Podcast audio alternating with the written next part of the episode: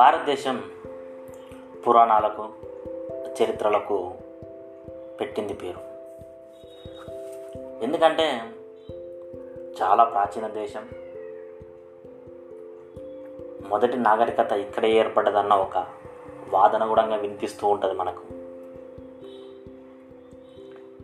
ఇంత చరిత్ర కలిగిన దేశం ఇన్ని పురాణాలు కలిగిన దేశంలో ఎప్పుడు నేను ఒక మాట వింటూ ఉంటాను సాధారణంగా అందరం వింటూ ఉంటాం. చరిత్రలో యుద్ధాలన్నీ అధికారం కోసం ఆడదాని కోసం మాత్రమే జరిగినాయని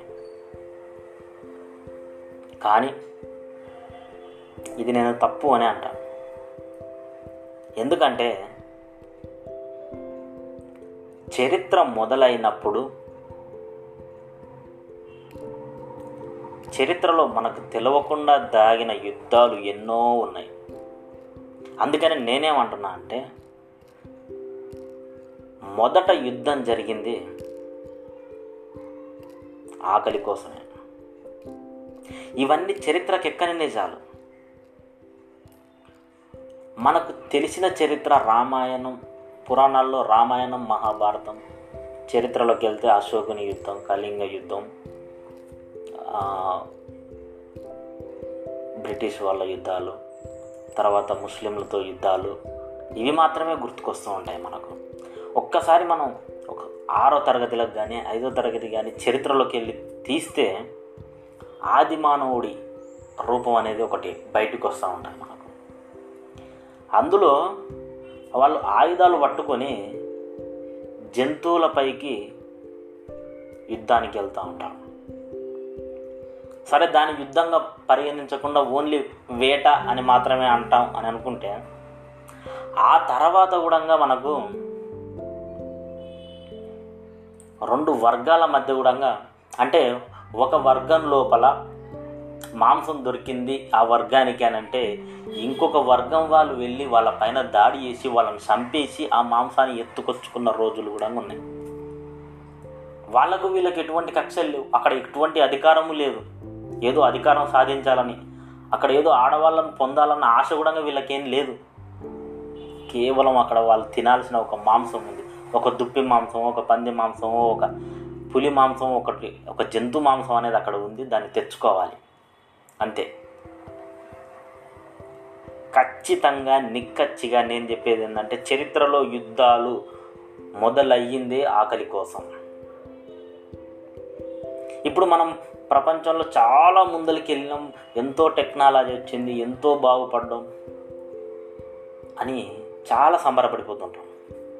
కానీ ప్రపంచం ఎంత ముందుకెళ్ళినా ఆకలి కోసం ఆగాల్సిందే.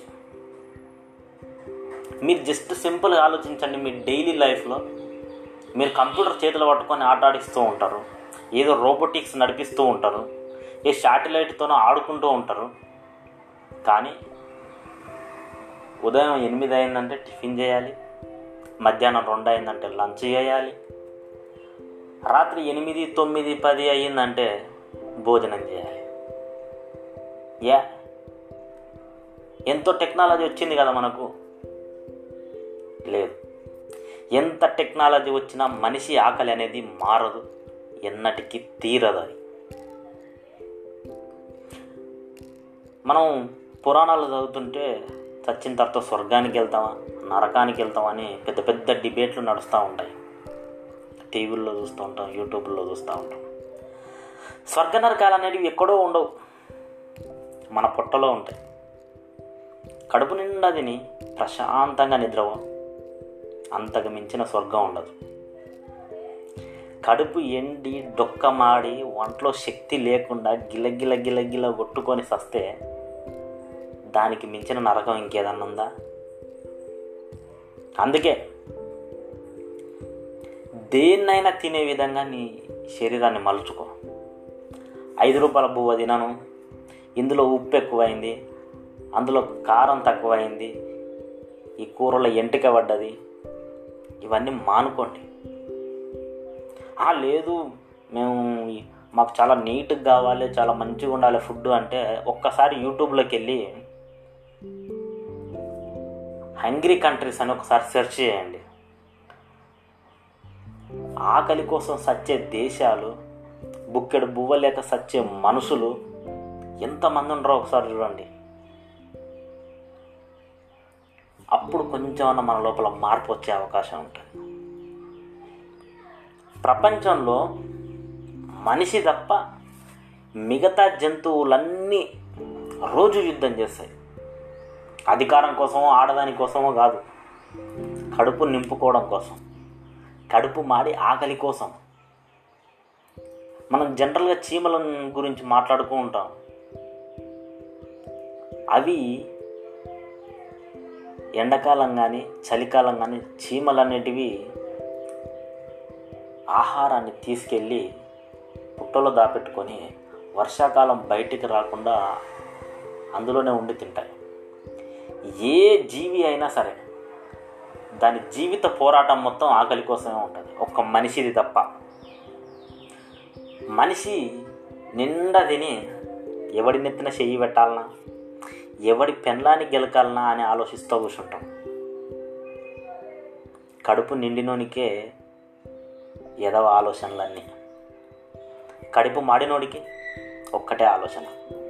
ఆకలి ఆకలి. అందుకనే